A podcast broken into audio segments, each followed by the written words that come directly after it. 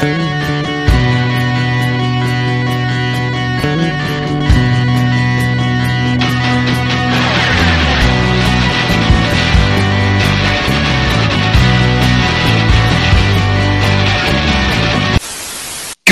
evening, everybody. I find myself being drawn back to the, the heady days of, of, of winter, just uh, just a few few short years ago, when the interpretation and the understanding of a betrayal to democratic principles that horrified everyone, with cause, I might add, was when a bunch of UCP MLAs defied their own recommendations to Albertans and went on vacation. Oh boy, have we crossed a Rubicon here. Uh, because for anybody who's paying any sort of attention to what's going on in Alberta politics, especially today, um, we have we we've gone into some some spectacularly uh, and I don't I, I, don't believe I'm being hyperbolic when I say this. We've gone into some spectacularly dark territory. We saw foreshadowing of this when Joseph Schow did his very, very, very bad press conference yesterday, where he refused to answer any questions about any of the legislation that was being put forward or what the legislative agenda even looked like. We saw that continued with Danielle Smith's uh, confrontational, I think is probably a safe word to use, press conference yesterday afternoon where she was simply walking away from reporter questions and not uh, not that reporter questions that were addressed specifically to her. And then today we had the throne speech. The throne speech seemed okay. We're going to get into that in just a minute here. But then we got into the introduction of Bill 1. And boy, we've got to unpack here. To help us do that a little bit tonight, we are joined once again by the co-host of the Women of AB Poly podcast, political commentator, sometimes journalist, and super awesome human being, Deirdre Mitchell MacLean. Deirdre, May. why is everything burning? Well, because Danielle Smith was elected premier. On but like Obviously. barely on a technicality. So I want to sort of, I'm, I'm, hoping that you're going to tell me that I'm wrong about things tonight. So where I'd like to start is sort of the the the broad strokes of. Uh, what we saw introduced with Bill One today. So, I, I got to ask first of all, did you catch the the the presser? Um, I actually had it on, but I believe I was on the phone at the time. So I was watching it and I was like, why is Shandro's nose so purple? Okay, I didn't I, I couldn't tell what color it was, but the the initial broadcast was super pixelated and super weird. The, what they've put up since is is in the proper format. But I, okay. I was like, what is it? like the jokes are too easy here because Shandro's nose is clearly there's something going on. Um, so you caught part of it, but you weren't like super super in depth with it. No, I like I had it on, but um, I had gotten a phone call right before that, so I was watching it and I was trying to listen to it over, you know, the conversation I was having on the phone. Um, it did not actually work out well, and I basically got your message and start. I was I was on the phone with somebody else, and I had to uh, I had to read the throne speech because I'd missed it when I tuned in at four o'clock, that was the that was that was the Shandro Danielle Smith thing, and yeah, so I I did miss that. So, uh, tell me all about it. It was so bad. It was so very, very, very like. Here's the thing, and I I actually I spent the last hour and a half going through and pulling video clips out because there's so much of it that if you just take a look at it and say did did she just say that? Um, the, there's there's open to interpretation, but she started out by saying, "Hey, everybody, great news! We've introduced Bill One, the Sovereignty Act. Uh, going to be fantastic you're going to love it. Um, we're already looking at ways that we're going to be uh, implementing it and pursuing it. We've got the ministers who are looking at multiple different things that we're going to be aggressively pursuing. She listed off things like the firearms ban. She listed off things like the fertilizer ban. That's not a fertilizer ban.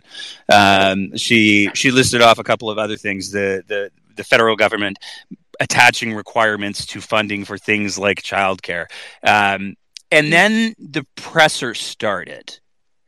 And that's where the wheels really came off because Shandro was like, I was waiting for him to drop his uh, in due course. That was the tone.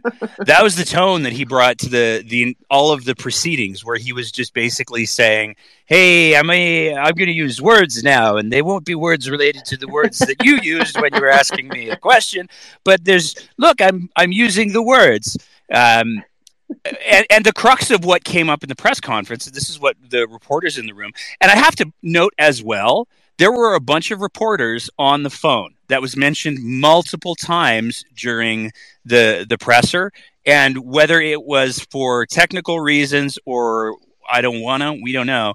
Those reporters never got to ask their questions. So the questions almost exclusively came, with the exception of Rick Bell, uh, from people who were in the room. I did and, catch that. Yeah, all of the, the the reporters were basically asking, "Hey, so in the technical brief, briefing, for anybody who's listening, and this is where I'm going to do my first. Correct me if I'm wrong, Deirdre. When major pieces of change are introduced, the federal government, or sorry, not the federal government, sometimes the federal government, the provincial government, will provide what's called a technical briefing where they will say to reporters, Hey, this is a major, major change. We totally get that you're going to need some time to write the story. So we're going to give you a briefing. Right. We're going to explain to you the nuts and the bolts of how this thing works.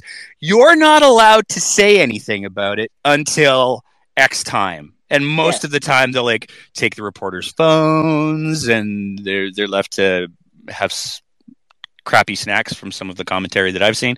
Um, and then once the embargo is lifted, then they can release their stories. Then they can ask the questions.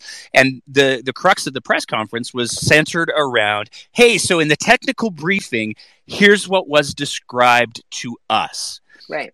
And what they said was the process, the way that it's presented in Bill 1 is a minister or any member of cabinet. Doesn't even have to be like a fully grown minister. It can be like a preteen minister.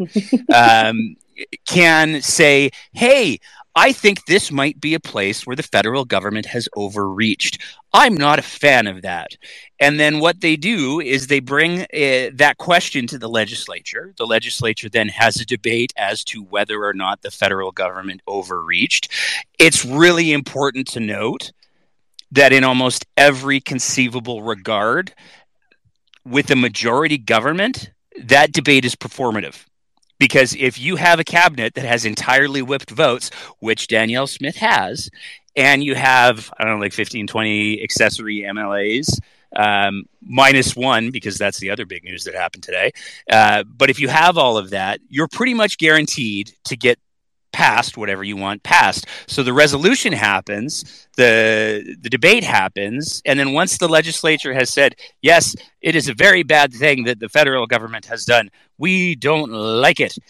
Then the minister goes back and this bill grants them the power to literally do, and I'm going to break one of my own rules here, whatever the fuck they want they can change whatever laws they want. They can rewrite whatever laws they want, and they don't have to go back to the legislature. There is no oversight. This is if I want to make a rule about how I'm going to respond to whatever the bad thing is that the federal government has said, I can make those changes, and there's nothing that's going to stop me okay.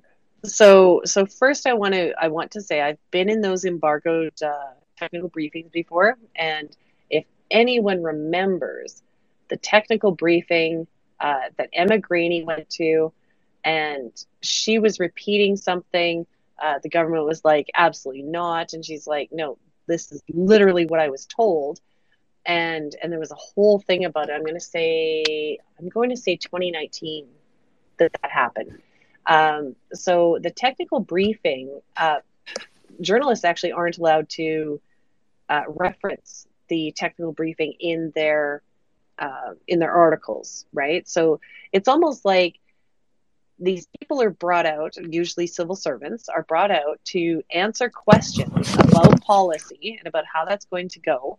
And it's basically just to give them some background, but they can't reference any of it. so they they aren't allowed to say, well, this person said this because it's just a technical briefing. It has full immunity, and when the government turns around and says, yeah, no, that's that's actually not the case at all. Um, it can cause real problems. However, that unfortunately has happened. Um, so just throwing that out there. Then there, like as far as like this is this is the part that actually does um, bit of a number on me personally is that even if the provincial government decides to say uh, no, these laws don't actually apply. You know, you're a you're a company or you're an individual, and hey, you know what? We're just going to give you a, a, get out of jail free card for this.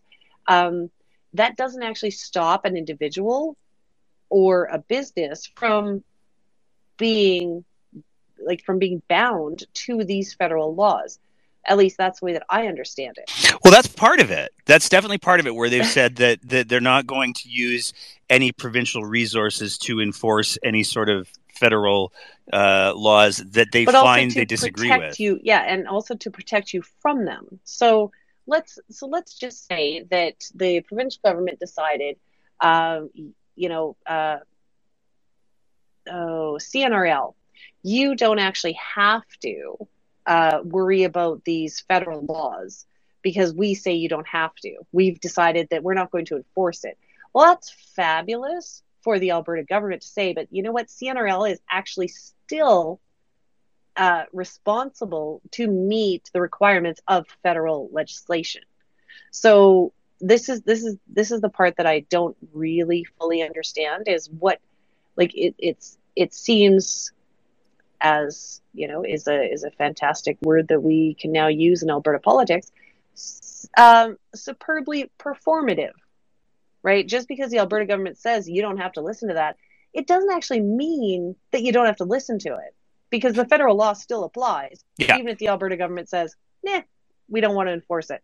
Yeah, and if the federal if, if the federal government decides that whatever that law is is, but that's a separate piece. But if the federal government decides that whatever that law is is significant enough that they believe that it's important to use federal resources to enforce it, there's nothing wrong with them sending a contingent of RCMP or whoever from wherever. or fining yeah yeah or fining the business. There's there's there's there's all kinds of of of ways that the federal government can still uh, enforce the the laws. The but law. that's but that's that's the performative piece of it. But the part that that that I'm talking about is the piece where they've literally, I mean, Danielle Smith campa- campaigned in her leadership campaign on the premise of, oh, the overreach of government power. And she has turned around in an unexpected twist because I don't think I don't think anybody thought I certainly hadn't heard anything. Uh, and the the shock that I'm seeing from legal scholars and from political scientists across the the spectrum at the piece where they've given themselves once they have this resolution uh, approved by the legislature, it's a blank check. Oh yeah, I, I believe that they I believe that they think it is, but the reality is that it isn't.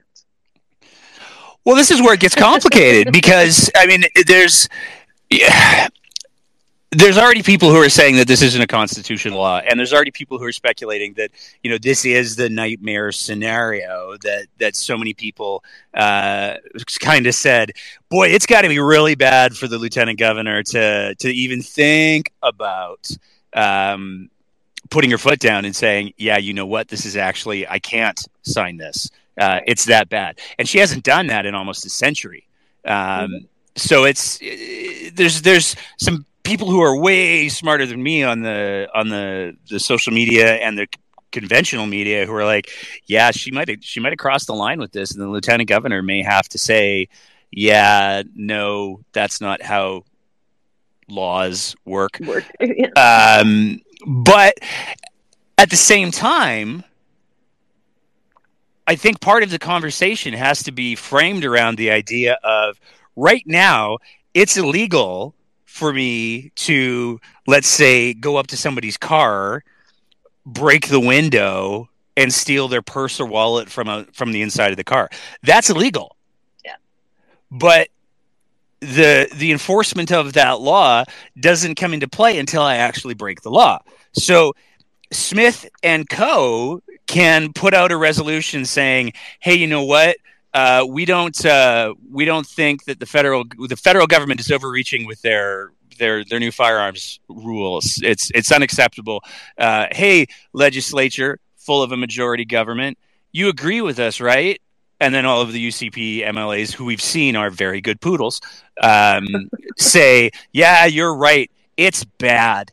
And then the minister who's in charge of that, presumably either the minister of justice or the minister of public safety, or maybe there's a new ministry for all of the guns, who knows, go, can go through Bill 1 into the, their office and they can write a law that says missile launchers for everybody.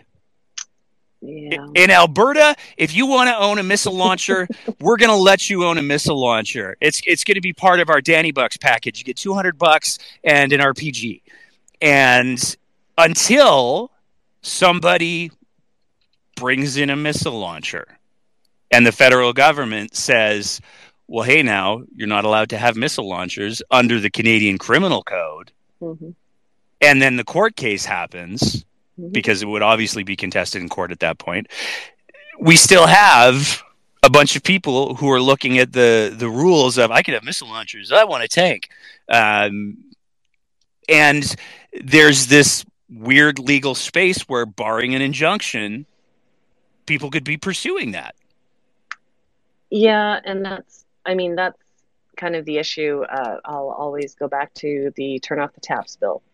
So when um, John Horgan, uh, Premier of BC, had challenged the turn off the taps bill when Rachel Notley actually brought it forward. And people were like, why are you challenging challenging this? Because it's not actually being implemented right now. But he did. And so Jason Kenney, after he won the 2019 election, just kind of sat on it um, until the, I believe there was a, a one year or two year timeline of let's see what happens with this before we do anything in, in the BC court. And so nothing happened with it. And basically it just sort of it just sort of died okay so so we're not going to do that now uh, the Kenney government did revamp the bill somewhat um, but what happened with it afterwards was that the courts like the um, i think it was an appeal court again that just kind of said we can't we can't give a ruling on this because we have no idea how it might be used we don't know any of the steps that Alberta might take to actually implement it. And until we have that, we can't say that this is absolutely unconstitutional. And I kind of feel the same way about the Sovereignty Act because they can really just sit on it and say it's on the books and it is on the books. But until they actually try and implement it, until they actually try and use it, there's not a whole lot that the that even the courts can do because it just because there's no information. So, um, you know, it's a it's a it's a tough thing to, I guess, kind of predict because number one, it requires them to actually try and use it. And now there's also this whole thing about if they do try and use it, then it requires a challenge. That's going to take a certain amount of time. It may get an appeal. That's going to take another certain amount of time. Like it's it's it's um it's really difficult to say how all of that would work. Um, But I feel like part of the part of I, the hate the, I hate predictive. yeah, no, I, I, I totally agree that. And, and and to be absolutely clear, I'm not a legal scholar, uh, Deirdre. I don't believe you're a legal scholar, but maybe I'm not. I just really like law stuff. There we go. So, if there's anybody who's listening in the audience tonight who maybe knows the the legal stuffs, who would like to say, "Hey guys, here's where you're wrong," or "Oh my God, everything is on fire," uh, please absolutely click on the little microphone button in the bottom left hand corner so we can be corrected. Please correct me, please. Um, Make uh, it better. Make it better. Lie to me. Um, but you know, the, there's some other pieces to this that I think are really important when it comes to the the bill one piece, and obviously we're going to see a lot of this unfold because even Danielle Smith's messaging around uh, the the implementation slash usage of um, the Alberta Sovereignty Act was, I feel like I would be safe to call it erratic. Um, because one of the things that we saw was she opened the press conference by saying, uh, "Hey, everybody! Yeah, we're we're already looking at ways that we're going to use this thing. We, like I said earlier, we've got all of these issues that we're going to come forward with, and we're gonna we're gonna stick it to the feds good." But then later on in the press conference, and like I don't understand how somebody who is is I don't know well can put these two paragraphs together because she did a whole thing about how you know what I think the feds are listening to us and if you take a look Sonya Savage went to COP 27 and uh, Steven Guilbeault came out and he was like yeah we're not going to sign on with that regulation because the provinces will sue us and they'll they might win, so we don't want to do that. And Smith was like, "See, so our strategies are are, are working." And then a reporter asked, "So why do you need to, this absolute power to get around the way that laws are made in the province?" And Smith turned around and said, "Well, because we're, we're being ignored." and it's like you literally just used an example where one of your ministers was able to reportedly accomplish something incredible. Hmm. And the federal government listened and your interests were protected using current framework. And then you're lit I don't even know if she took a breath before she said, um, no, no, no, no, we're being ignored. It's the only option that we have left. Like, and this is the thing that I think is is really alarming so many people. And we'd love to hear from anybody in the audience tonight.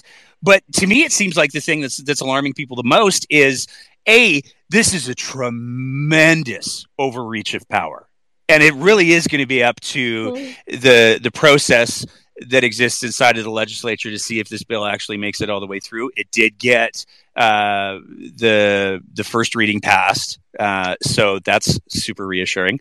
Um, even though the the bill wasn't presented to people in time that they could read it, Danielle Smith even made a tweet out of it where she was like, "Ah, oh, the NDP voted against the bill and they haven't even read it."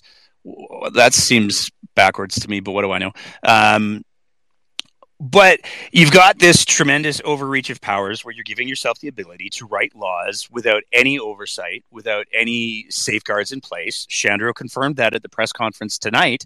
Um, and it's being wielded by somebody who advocates extremely problematic views uh, and very often contradictory views we spliced together the the video clip of her saying, um, "Oh, we've got a bunch of ways that we're going to use this," and less than 30 minutes later saying, "We really hope we never have to use this."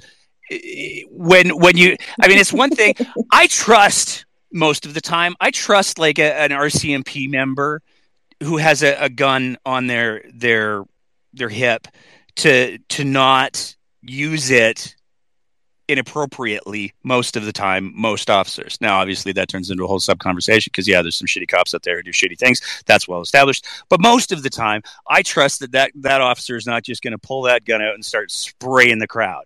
Um, if if that officer was as contradictory and erratic, and I'll even go so far as to use the word unpredictable and unstable, would I want him having a, a gun no, no, I don't feel like that's safe for anybody. And here, Smith has given herself a legislative nuclear weapon.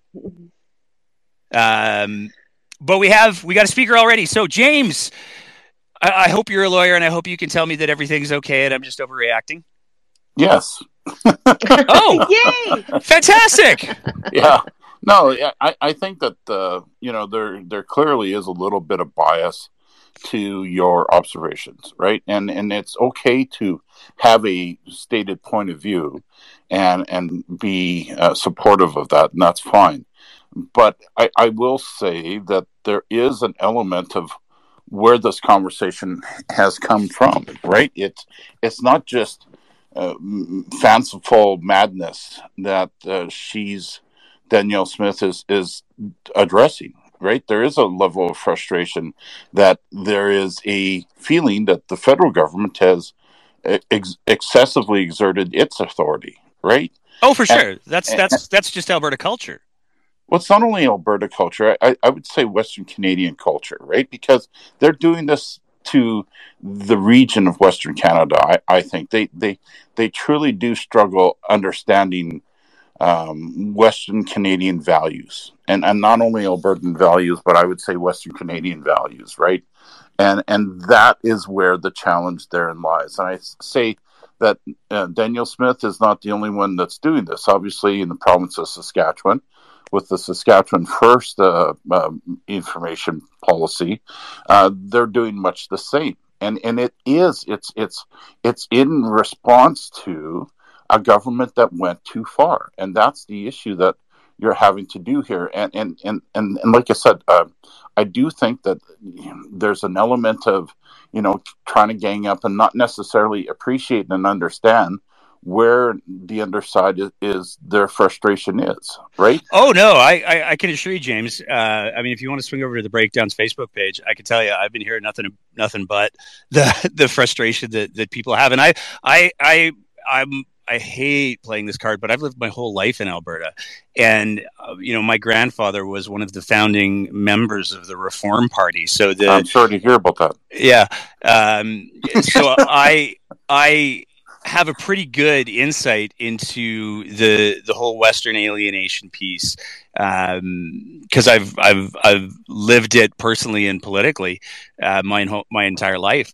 But where I keep going back to on this is like a there's the it's okay to be upset about stuff and I, I, you know, I'm, I'm by no means am I a Trudeau apologist. I think there's plenty of things that Trudeau has done uh, that he could have done a whole lot better. I think there's plenty of things that Trudeau has done that weren't terrible. Um, but I'm not on anyone's political team. I ha- keep having to say that for some reason. Um, but th- to me, where it gets scary is when somebody says, "Hey, you know what? That government overreach." That's unacceptable. They're reaching too far. Watch how much farther I can reach. Because the, at the end of the day, if Trudeau came out and said, Hey, everybody, I've got a new piece of legislation. Here's what I'm going to do I'm going to take uh, uh, a resolution to the House of Commons and if I get approval of that resolution, then then me and my cadre, me and my cabal of of people, we're going to take it back behind closed doors, and we're going to write whatever laws we want, and there's nothing that you can do about it right away. And that would be called the financing measures that they tried to institute just before COVID uh, really well, or during the process of COVID, right? Oh, we saw yep. how, how the federal government wanted to be able to control its budgets without even any oversight. And what was the reaction of people? Well, it was outrage, clearly, right? Exactly what I'm saying. And, and, and to the point, launched a challenge. JCCF but, but to, launched a challenge against that.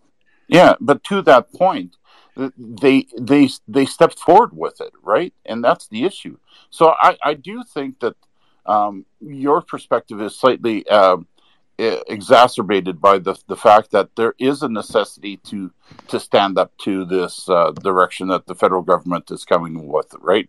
Uh, I, I think that as it comes to Western Canadian uh, perspectives, they're completely out of touch. Clearly, their message isn't resonating out here and and they're feeling great. Um, they try and do everything that they can to not work with the provinces, and they go directly towards municipalities. Right? They I don't know. The- I, I, I got to challenge you on that, James, because there's three letters that everybody keeps forgetting about, uh, especially Premier Smith. TMX, man. I mean, the reality is the, the feds have stepped up with, I think we're at like $24 billion now or something ridiculous. Yeah. Uh, industry was going to build it for seven. So you think no, that no, no, they weren't. No, no, no they, they weren't. weren't. They got out of it because absolutely well what was happening. With yep. Come on, people. No, no, that's that's that's demonstrated. That's demonstrated history. The company that was not, the issue. The, what you end up having with TMX is they came into it at a time because of their own uh, soldiers, like the rebel rousers, were getting it to the point where it wasn't getting completed. Industry got frustrated, right? But industry always in in the industry energy side of things will always can uh, uh, develop uh, an asset at a far greater rate than what federal government will, and it's and it's playing itself out. And that's the thing. So you're saying that TMX somehow justifies its participation. Absolutely not. No, no, no, no. That's not what I'm saying. But what I'm saying is that it's a disingenuous argument to say that the federal government doesn't do anything for the provinces. The federal government doesn't doesn't work anything for the provinces. And I mean, I, I have to disagree with you factually. If anybody has a link that they want to throw into the comments that proves me wrong, I'm totally up for it. But the company that owned TMX was getting out of it they believed that there wasn't a financial case for it, just like the Teck mine here in Alberta. They believed that there wasn't a financial case for it. And the federal government said, hey, you know what? We're going to rescue this project. Now, you wow. could not I'm, like the your Liberals. level of energy ignorance is impressive. I will say that. I will say that. Your, your level of energy ignorance is, is quite impressive. Oh, okay. So, Hold on. Yeah, no, because... I think. no, no. You need to actually if you go outside of the province of Alberta and see what is going on with energy, and I mean, you really do have to go outside of the province of Alberta because I did spend a good seven or eight hours one day looking for something that led me into the States. I, I couldn't find anything in Alberta, couldn't find uh, enough in Canada, led me into the States. And then the the most information I got was actually out of the UK, and that was when I when I really realized what kind of a an information bubble we are in in Alberta, and considering that we are an oil producing province, you'd think that we could get oil producing information in Alberta. And you can as long as it is specifically to Alberta. But the idea that it's a global economy uh, or sorry, commodity. The idea that pricing is not up to us, and we set that up. I like. I love. I I really think a lot of Peter Lougheed, but holy crap, did he screw us by, you know, a lot of the things that he did in standing up for foreign investment because it was foreign investment in Alberta oil sands, and. Uh, that's why all of our refineries are in the US. That's why we send our oil down there and then pay to bring it back. It their policies screwed us. And it is very unfortunate, but that is what happened and we cannot keep relitigating what happened in the past because that is not our reality today. Our reality is how do we deal with this now we're not building refineries. We are not like that. That's never going to happen. The uh, the Northwest Upgrader, which is now I believe called something else, um, like like all of these things that we have spent money on, we have lost a ton of money on. Why? Because the majority of our oil producing companies were pushing the oil down to the U.S. That's why. Yep. Like that, and and this is also why after 40 some years, conservatives in Alberta finally went, gee, you know, a national energy program might be really helpful. No shit. Would have been helpful 40 years ago, just not going to happen today. So, yeah. and I just want to I just want to say for the record here, it, it it took me all of the the first half of of Deirdre's uh, response there for me to uh, find this particular link from August, uh, or sorry, from April of 2018, where TMX, it's now in the chat for the spaces. TMX made the announcement that they were halting non-essential work on Kinder Morgan pipe or on Trans Mountain pipeline and sets drop dead deadline on April 9th, 2018, TMX announced that Kinder Morgan was halting all essential activities and related spending on the Trans Mountain pipeline project, leaving the future of the 7. billion, 7.4 billion project up in the air. Um, and it was it did so because of the uncertainty created by the opposition of the BC government.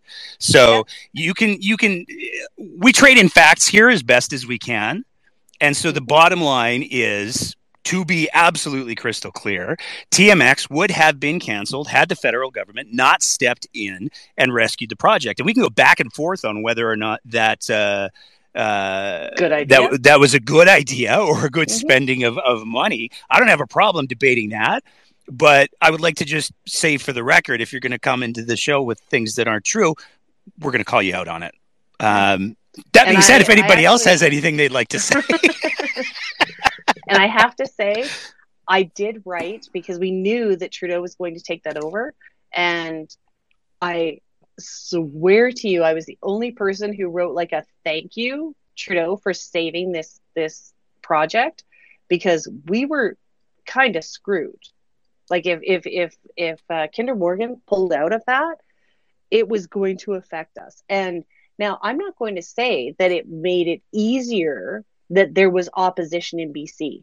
Um, Kinder Morgan was one of the first ones to step up and say, you know what, we actually didn't do a fantastic job at consultation.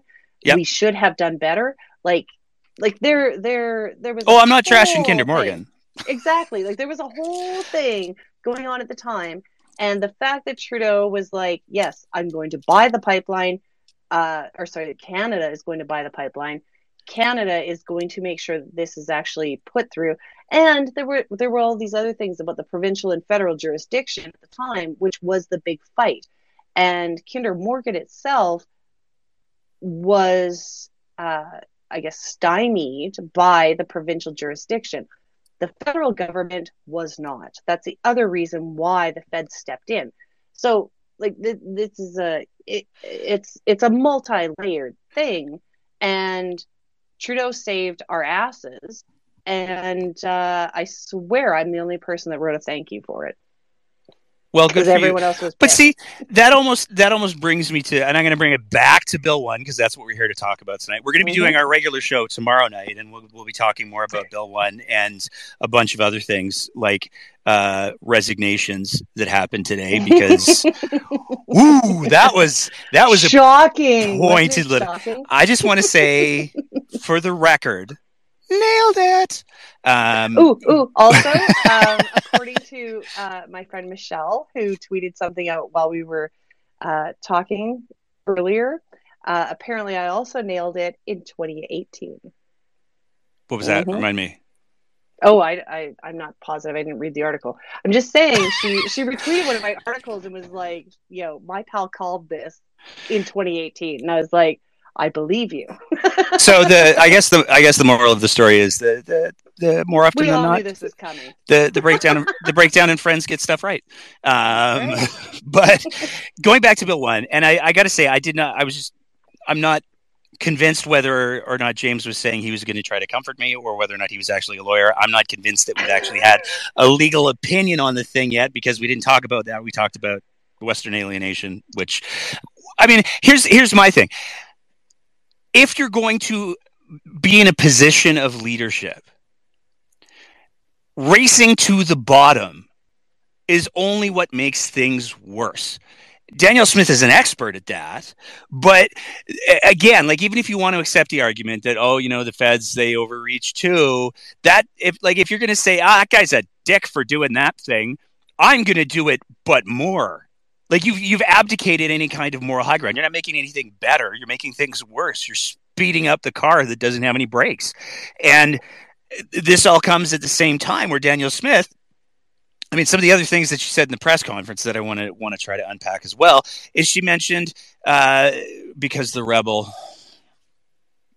asked a question. Uh, did you catch the, the rebel's question, Deirdre? The rebel's question? Yeah. Oh. I, am trying to limit myself to one f bomb for this this thing, but I don't know, man. Uh, the rebel asked the question about, hey, so you know, you said that you were going to make vaccine choice a protected human right, and you've kind of walked back from that, uh, and she has, by and large, walked back from that. But um, are you going to?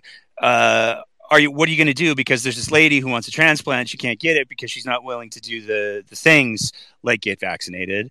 Um, are you are you going to do anything about that? And her response was well i'm looking for opinions. Uh, i've gotten one opinion that says that i can't. I'm looking for another one which is basically like completely on brand with her approach to I don't know, COVID 19 management. If you don't like the opinion, the facts that you're presented with, go find somebody who will lie to you. But uh, this is another part of the, the overreach where everybody and their dog is saying, you know what, there are medical criteria that are used as predictors of outcomes for transplant surgeries. And those medical criteria need to be applied judiciously and largely, you know, dispassionately in order to make sure that the limited organs that exist go to the limit like the, the, the people who are going to have the best possible outcomes from things. And smith is is implying in the press conference that she's going to throw her completely non-medical opinion into the mix to to try to change the potential outcome. And it just it's again another one of those examples where like and she's got the le- the the legislative nuclear weapon now um, she can't keep herself out of fights that she's not supposed to be in, and she just gave herself the legislative nuclear weapon that has no checks and balances whatsoever. Okay, so I have to ask Nate because do you remember? Do you happen to remember when I threw out a a, a tweet that I was just like, "Would Danielle Smith?" Uh, I do remember. Okay, is that is is that's that... what we're talking about? And oh! Smith said that oh! there's another one. right? So I'm going to let you percolate on that because we've got Josh who's tapped in with some thoughts. Uh, so hopefully Josh meant to push the button on purpose. If you did, Josh, unmute yourself and uh, let us know what's going on tonight. I appreciate that. Thanks for having me on here. Um, I joined uh, once James was here. Uh, it's good that you guys have this room. Well done. I don't know who you guys, but I live in Ontario, and um, this this what's going this disturbance in the West is uh, is concerning to me from a federalist point of view, but I'm not here to talk about that. I wanted to ask you guys if you guys live in the West, uh, do you think do you think there's merit and or um, I don't know how to word this, but this parallel or the syllogism between Alberta and Quebec, this this idea that uh, what the, the, treatment that the that Quebec gets from the federal government should be applied to each province. I'm curious, how do you guys how how, how do you feel about that sentiment within within Alberta? I think it's stupid. I mean, I'll just step right up to the plate on that one. I think I think it's absolutely ridiculous. If you take a look at the history of uh, Quebec in Confederation, it is in almost every conceivable way starkly different from the history of Alberta. Uh, it does. And I say this again, I said this earlier. I've lived in Alberta all my life, um, with the exception of a couple of small sojourns elsewhere. But um, if you were to line up Albertans with Saskatchewanians and um, I would even be tempted to go as far as as, as Manitoba in many examples. What makes anybody in those three provinces fundamentally different? Well, we've got the mountains, but that's really it. From a from a cultural standpoint, if you take a look at the the um, mosaic, I'll use Miss Smith's word from earlier today, uh, that exists across those three provinces, and I would even go, I would be even willing to go halfway through BC. Uh, the the the cultural differences that exist are negligible. They're minor. Um, so to say that Alberta in any way merits some sort of distinct society uh, consideration is is just patently false. Now, I do think Quebec gets away with a lot of stuff that probably should be remedied. The fact that they have parts of their resource revenue that is excluded from the equalization formula because of how they structure things. Okay, so maybe I'm wrong about that. All on that right out of the gates. Uh, thank you, Deirdre. but the, the, the there are you know the the you would be very hard pressed to find anywhere in Alberta where anybody's only speaking French. Right. Uh, it, that's just not a thing, and and Alberta truly is in many ways, I think, oh my God, I'm about to agree with Danielle Smith. Somebody sh- kill me and light the room on fire. Um, but Alberta really is a mosaic of a lot of different cultures. I obviously Indigenous cultures, First Nation cultures, they get the first shout out because well they were here first. Um, but even when you start to take a look at all of the different cultures that exist across Alberta, you take a look at Southern Alberta, you've got uh, a, a very large LDS population. Um, when you go to northern Alberta, there's a lot of other distinct cultural groups that exist up there, and all of them add up to this mosaic that is Alberta. But you could literally find any of those groups present in just about anywhere else in the country. And so it's ridiculous to me that we are constantly measuring ourselves up against Quebec, who've got like I don't know, a 400 year head start in Confederation, or at least in history in Canada as a non uh, Indigenous also culture. in occupation. Yeah, exactly. There too. Um, to to constantly be trying to compare us, it's like if Alberta was to say, "Oh man, you know, we've got a rich history, just like Egypt." like, no, you can't compare that the the rich history that that exists before settlers came out here is is solely the the domain of indigenous and first nations peoples. And that's just mm-hmm. that's just the reality. So and and the reality is i'm going to finish up before I, I, hand this off to deirdre. The reality is is if you want to say that there's any group in alberta that should have consideration as being a distinct society it would be the indigenous peoples of alberta. And they're the ones who have said the loudest and most consistently, hey, Smith, you can take your Sovereignty Act and you know where to put it. So mm-hmm. if if we're going to say that there's distinct societies that should be re- represented and listened to and elevated, I'm sorry, it's not the it's not the the white folks driving F-150s. That's not a it's distinct not. society. That's not a culture. It's a friggin' truck. Deirdre, your turn. So our our issue with Quebec is that um, that they have been able to leverage their voting power in a way that gets them what they want. And Alberta wants the same thing, except we really don't have the voting power, partially because Albertans tend to, some 80 some percent, vote conservative all the time, no matter what, in any circumstance. And because of that, no one has to fight for our vote. That was actually, you know, in a way that was kind of a benefit of reform, is that it told the Conservative Party, no, we want something more. Um, I honestly look at like what what the conservatives and the liberals have today and you know it it may not represent alberta in the way that they want but alberta can have its own, um, you know, Bloc Quebecois, we could have a Bloc Alberta and just be like, nope, these are these are the people that we're sending to Parliament to only fight for Alberta. They're never going to form government in the same way that the Bloc Quebecois is never going to form government. Yes. However, if you really, really want someone who's only going to fight for your interests, you can do that, but you'd have to vote for somebody other than conservatives. Like I, I honestly just I'm I'm uh it, the the issues that we have with Quebec partially because they have leverage, but it, it but it is it's voting leverage. Um, it is it's we're not going to have that we don't have that.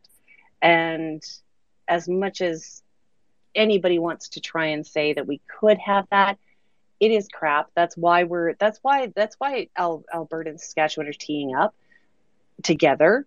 That's why they tried to get Manitoba in as well, but the Manitoba premier was like, "Eh, maybe, maybe not. You know, I'll think about that. I have other things to worry about right now."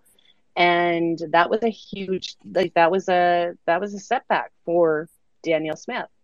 But this is the reality is that there are people in this province who believe that Alberta separation or sorry that uh, western alienation is much greater of of a voting block than it actually is because as a as a general rule most of us are Canadians first. wherever we happen to live. And so, I mean, yes, there are things going on right now. It's scary to the rest of Canada. It's scary to us as well. And because of that, uh, you know, we're we're all kind of dealing with the same issues. Uh, all like it's it's it's difficult for all of us to to put Yeah. it that way. I think a good uh, example, anecdote that highlights this uh, this point here that we're bringing up would be the Energy East pipeline, where uh, you know, as we know, that was canceled, uh, and many speculate that it was Quebec that had an issue with that pipeline. Uh, we know that Alberta and New Brunswick uh, would have benefited from the pipeline, um, and there was a big kerfuffle about it. And the Montreal mayor at the time was uh, quoted. He he made a tweet uh, addressing the issue where he just said four million compared to one point one three million, essentially um, the population of Montreal versus the population of Saskatchewan. Right, so it's less. In, you know, I, I I hear your point about um, you know party allegiances, uh, but it's also uh, worthy of consideration the population demographics in the Oh, eastern sure. part of the country. For sure. And uh, just to highlight that, um, Quebec has 78 seats, and Alberta and New Brunswick together only have 48. So you guys are right on the money with respect to, to voting um, voting power. Well, that's, Yeah. I mean, Quebec has double the population of Alberta, and I just double checked that, so I know I'm right. Um, but ru- I should say roughly double the population of Alberta. But Quebec has double. It's it's like uh, it's like getting pissed off that the guy who it's just dumb, and it's it's if if I do not want to spend my I a I I, I like Deirdre said, and I agree with her 100. percent I think the vast majority of, of of Albertans consider themselves to be Canadian first. Um, uh, or or define more of their identity through a Canadian lens is actually a better way to say it because I hate that Alberta first, Canadian first garbage. Um, but I think that more Albertans define themselves through a Canadian lens than they do an Albertan lens, and I do not want to spend my time as a, as an Albertan and a Canadian constantly measuring myself up against uh, a Quebecer or Quebecois or a New Brunswicker or a Newfoundlander. Uh, I just don't. I don't want to do that. I live in Alberta. Um, I will define myself as a Canadian who lives in Alberta. I'm proud of a lot of things that happen in Alberta. I've got generations that go back in Alberta, but to to make the the soul, it's that grievance identity. That's what bothers me about it. It's that the only thing that I can talk about with my identity is how unfairly uh, I am compared to another province. Like that's stupid. There's so many awesome things about Alberta. There's so many things that Alberta has that Quebec doesn't have. Uh, there's it's it's just that that constant comparison is is silly. It's toxic, and it's it's unhealthy. I would argue for confederation because you're constantly pitting provinces against each other as opposed to trying to work collaboratively together. Even Smith's, I mean, Deirdre, you referenced it, but even Smith's um, whole we're going to ignore the feds and build a corridor to Port of Churchill, even though that's a dumb idea. Um, that is predicated on an adversarial relationship. And politicians do that because they know it will get people angry and they know that translates into donations.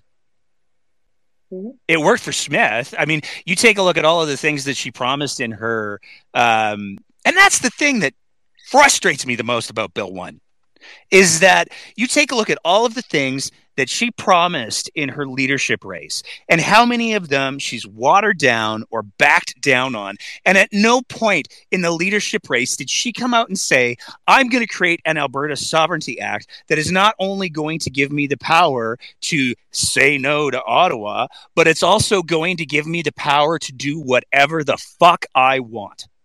She didn't say that. Oh, oh, oh, she kind of did. Did she though? Did she Yeah. say she was going to make it so that she could make her? Because I, Oh, it was, it was, uh, yeah, it was, it was 100%, um, she said she's going to give herself the power to make her make her, her own laws. well, essentially, yeah. Like that was I, I have to say that was from the beginning. That was their that was their uh that was that was the whole deal, which is why people were paying attention to it, which is why the narrative of the Sovereignty Act actually ran the UCP leadership race. It it was no, she was she was pretty straightforward, and and so were uh, so who's now her chief of staff, I believe, uh, Rob Anderson. Um, no, Marshall Smith is the the chief Marshall of staff. Okay, Rob so Anderson's like the I don't know, friggin' brain trust or whatever. Okay, so Rob Anderson, who I believe ran her campaign. Yeah, he was there? the campaign chair. He was the campaign okay. chair. He was campaign chair but he's also one of the authors of the Alberta Sovereignty Act, um, or or whatever it was called then. The Free Alberta Strategy. Thank you, Free Alberta Strategy. Uh, so he's one of the authors, and and I mean between him and uh, Barry, hmm, give me the U of C guy. Um, so between oh. between all of the authors, there were three of them and their commentary around it was uh, was was 100% I, I guess uh, number one it's unconstitutional and and it's supposed to be uh, number two it's um, very far reaching um, but you know this is this is uh, Danielle Smith you know like you said she holds very contradictory positions and as the libertarian uh, wannabe, because I can't actually call her libertarian, but as a libertarian wannabe, she is pretty much the first one to say, well, yeah, unless I say differently. So, like, this is, uh, it's, it's, no, this is something that that absolutely 100% was kind of out there during the leadership race, which is why so many of the leadership contestants came out against it, which is why See, I feel like though yeah. if if Smith had come out and said, "Hey, convoy folks, you know those emergency powers that you're so pissed off about. You know how you don't like how they can just change the rules on you? Oh. I'm going to do that, but I'm going to do it 24/7. Vote for me. Yeah. I feel like she probably wouldn't have got the support she got. But we have a reasonable voice, see what I did there, that has uh, has weighed into the the the hand raising microphone experience. So I'm going to ask I can just see reasonable um, what's what's going on tonight? You might have to unmute yourself, or I can rant some more. That works too. I believe I've done that now. There we go. How's it going? Not bad. Nate, Deirdre. Love listening to both of you. Um, it's only the second time I ever chose to talk. It's been a while. It's Sean. Just to uh, I just want to go back on a bunch of stuff you've said. So, and I guess to give my receipts, I as well, born and raised Northern Albertan. Uh, my father was one of the uh, founders of the WCC and what went on after that. Um, first off, I went to school, all my schooling in Peace River. I come from just north of there. And there's large French communities there. I grew up with people whose first language was French. Yep. Just to point that out. I went to university in Saskatchewan at the U of S. I promise you, they are culturally different. I thought I was going to find my people. I did not. Um, and I guess to just bring up, I've talked about this before. Um, I am a libertarian. I think that the base values of liberty are what differentiate the Albertans that I know where I come from are about. Uh, the UCP is not libertarian, none of them. They like to co opt that word because they think it makes what they're doing, and this, to bring it back to the topic, this act they're coming up with here by couching it in libertarian language. It is not libertarian. The base value of libertarianism is that it is liberty for all. It must be given, it cannot be taken. You cannot get someone to give you liberty, you must ask for it and it must be given. And this goes contrary to every libertarian value, everything I learned uh, in the political history of my family, in my philosophy courses in Grande Prairie and Saskatoon. This is the exact opposite of that. Uh,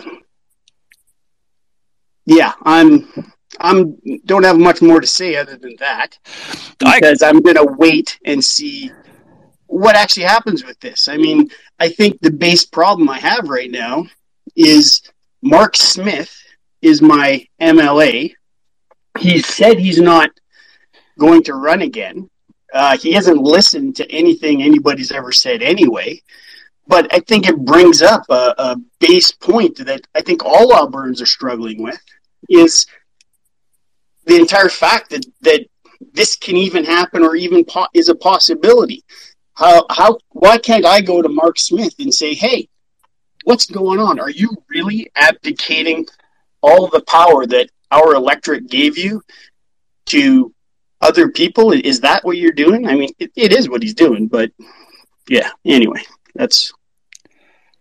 No, I uh, appreciate I appreciate that a lot. Yeah, hundred percent agree. I mean, and, and I'll tell you, Sean, um, uh, north of Peace River, beautiful country. I grew up. Uh, I spent my formative years in Fairview, Alberta, uh, Dunvegan Valley, love that part of the province. And uh, it, it is there's definitely like to to compare the the I, I, guess I could use the word culture in in Fairview and the surrounding areas there's obviously massive differences between that area and where I live now which is Calgary Alberta. Uh, but again that goes more towards the uh, the point that I, I was going for is that the, it, it really is again I find myself agreeing with Smith it is a mosaic. There are many distinct uh, cultures uh, that exist across the province, but I just don't think that it's it's comparable to something that is as institutionalized as as what exists in Quebec. I'm going to throw it to Stephen real quick, who's got a pretty dope uh, profile picture there. Stephen, what's going on tonight? Are you there, Stephen? Yeah. Oh, okay. What's going on, Stephen? Oh, unmute your mic. Other did mic. We, did we break Stephen? I don't know what's happening. He's like unmuted, but it's it's it's it's tragically silent. So Good. maybe maybe uh, oh, he muted again. He muted again. Oh well. but, you know, I think there's a lot of people who are are speechless with Bill one tonight. Mm-hmm. But um, I promised myself I was going to keep it to around an hour because uh, I want to save some of this for for tomorrow's Tomorrow. show. Uh, which is going to be the, the the video event broadcast to multiple platforms. God willing, I will have for sure solved my audio issues, and your audio issues already sound like a bajillion times better. So I might have to get some sheet notes from you, Deirdre. Um, I got one more thing that I want to just point out because, of course, it happened like this. Um, and I, I'm, I'm going to say right now, we're probably going to end up going late tomorrow because there's just so much, including the resignation of Jason Kenney, which was about as clear a you can go screw yourself as one could imagine for anybody who wasn't paying attention to the specific timeline. Jason Kenney tweeted out in true UCP fashion, he tweeted it uh, his resignation literally the moment after Danielle Smith's dictatorial press conference ended. It was, you know, we'd, we'd been hearing rumors for a couple of days now that there was going to be one major resignation that was going to happen today. Uh, there's a lot of speculation that it was going to be uh, other MLAs, in particular, uh, one who ran for leadership. That person did not resign. Um, and, and we doubled down on our Kenney prediction yesterday. Sure enough, Mr. Kenney said, so long thanks for all the fish y'all are way too crazy for me which i think is saying something in and of itself when you're too populist for jason kenney yikes on oh, bikes. no no just just populist in a different way. Mm. like that that's actually the issue with with Kenney is that he had he had his own uh, set of goals and now those goals have actually changed. And I have to uh, I have to give it to the membership in 2018 because when I was walking out of the UCP convention, I was behind two gentlemen, and one of them said, uh, you know, like, sucks to be Kenney, basically. And the other one was like, well, you know, that's that's his job now. He has to deal with us. And I was just kind of like, ooh, ouch. And uh, yeah, I mean, that's what happens when you court uh, people who may not necessarily agree with your vision, but are willing to vote for you. And that's what Danielle Smith is probably going to come up against very soon. Oh, the when when she when the when the the convoy folks figured out that she has gone farther than even Trudeau. When the the convoy folks start to put it together that her word salad of we would have to change all of the laws in order to make vaccination status a protected human right because all of the laws say that a choice can't be a discriminated grounds for discrimination. Um, I think that there's going to be a lot of um, emotionally volatile folks who are going to be very emotionally volatile. But I think that we have to end tonight's session with the the observation that uh, we were just talking about Northern Alberta. Do you know what happened in Northern Alberta tonight, Deirdre? Today, this afternoon, right at around the same time as Bill 1 was being introduced. I'm not even making this up. Do you know? Oh, what was that? I'm sorry. I got a phone call that I had to that I had to disconnect. oh, that's cool. I was I was asking, do you know what? Uh, I, I, wish I was. I'm making this up, but do you know what happened in Northern Alberta? Uh, it felt throughout the entire province. I'm not even making this up. At around the same time that Danielle Smith was introducing Bill One. No, what? It was an earthquake. Oh yeah. Oh yeah, I did see. We had a 5.1 on the Richter scale earthquake that occurred in and around the Peace River area. Um, that was felt all the way down to Edmonton. Some people said they could feel it in Calgary, and I am hard pressed to come up with a better metaphor for like. I'm just waiting for fire to fall out of the sky. I mean, I which you is know, terrifying a terrifying thing to experience by the way i have experienced it once do not recommend um, but my, uh, go ahead Deirdre. my grandmother grew up in uh, Beddington and uh, so Beddington in calgary when it wasn't Beddington yet it was just like farmland and she used to tell me that you could that there were earthquakes so this is this is actually possibly a, a return to some of these because i i always kind of like I was like, really? Earthquakes? Really? Um, you know, we have Tornado Alley, we have all these other things. And um, yeah, they just, uh, I don't know. There were, there were a few people that were like, is that fracking? I did see that. Um, but yes, I did. You're, you're right. I, I did actually see a couple of comments that were like, we just had an earthquake in, in like near Slave Lake. And, uh, yeah, felt all the way to Edmonton. And, um, yeah, sure. Uh, I mean, here's my th- speech day. Sure, why not? Here's here's my thing with it. If if you introduce legislation that usurps democracy in the province and the literal province literally shudders it's probably time to check yourself oh, if you believe that there are deeper meanings in things, but you know, some people really don't. I, I, don't know. I, like I'm, a, I'm a, I'm a big. You know, most of the time, I'm like, ah, stuff happens. But every once in a while, the the universe aligns, and you kind of have to go. I don't know, man. Maybe that means that something. Mean? yeah. So, like, I, I just feel like maybe maybe it's a good time for Danielle Smith to I don't know look in the mirror, perhaps. Um, see what see what I did there, um, Deirdre. We're gonna we're gonna pick this up, probably revisit some of this conversation tomorrow night. I want to thank you so much for taking the time to chat. I want to thank everybody who raised their uh, their hands to speak, even though not all of you spoke, and some of you said some things that weren't true. we still we still love the conversation and it is being able to have these conversations that's so so so important and i mean like i like I think that one of the things that everybody needs to do a little bit more is if you if you believe something and somebody is able to say to you, "Here's why that's demonstrably wrong." Like Deirdre, you did the Quebec thing with me, and I was like, "Okay, you know more about federal stuff than I do, so I'm just going to accept that." Um, it's okay to say I guess I was wrong about that. It doesn't make you a lesser person. It doesn't make right? you weaker. It doesn't make it doesn't diminish you in any way. I'm a big believer that admitting you're wrong actually makes you uh, stronger and better because you get to be less wrong because you're not wrong about that thing anymore. Um, Being less wrong is awesome.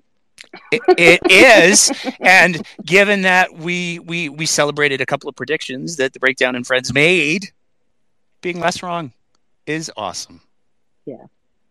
Uh, I have to I have to do the plug just because we're we need some some some more stuff to make the video stuffs work perfectly.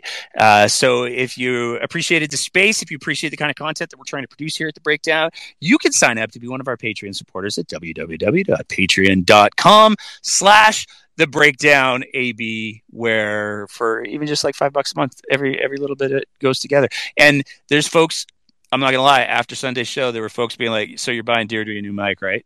Um, so we, you know, you can you can help to do that through the the the Patreon page. Um, okay, I have to say, I did get a message the next day going, "What is wrong with your audio?" and I was like, "It wasn't just Nate." no, no, there was there's some some other things, but I I I have I, I, literally tore the studio apart and put it back together, uh, and I'm hoping that that will resolve the audio issues on my end. And like I said, your audio sounds great tonight. Tomorrow night, we're going to be going at eight o'clock till I don't know the end, I guess, because uh, we're going to be talking more about Bill One. We're going to be talking about the many events that we've seen already in Alberta politics. This is going to be a three show week which is nuts because I remember when we first started, it was like one every two weeks, and we were like, "Yeah, what do you want to talk about?" I don't know. There's nothing really going on, and now it's. I guess we have to have an emergency show because Danielle Smith is destroying democracy in Alberta. Um, but in the meantime, uh, 24 hours from now, uh, take care of yourselves. I want to just say as well, there's nothing wrong with self care. Uh, it is an absolutely unprecedented time. I think by and large, in most of our lifetimes in Alberta politics, things are so nutty, so fast, so often. And for anybody who pays attention to Alberta politics, it's really easy to want to pull your hair out. So there's nothing wrong with getting yourself a, give yourself a Kit Kat, give yourself a break, or whatever other treat makes you feel happy. There's nothing wrong with self care. Uh, because Lord knows if what we've seen today is any indication, we're in this for the long haul. We will see you all tomorrow night. And in the meantime, take care of yourselves. Keep the conversation going.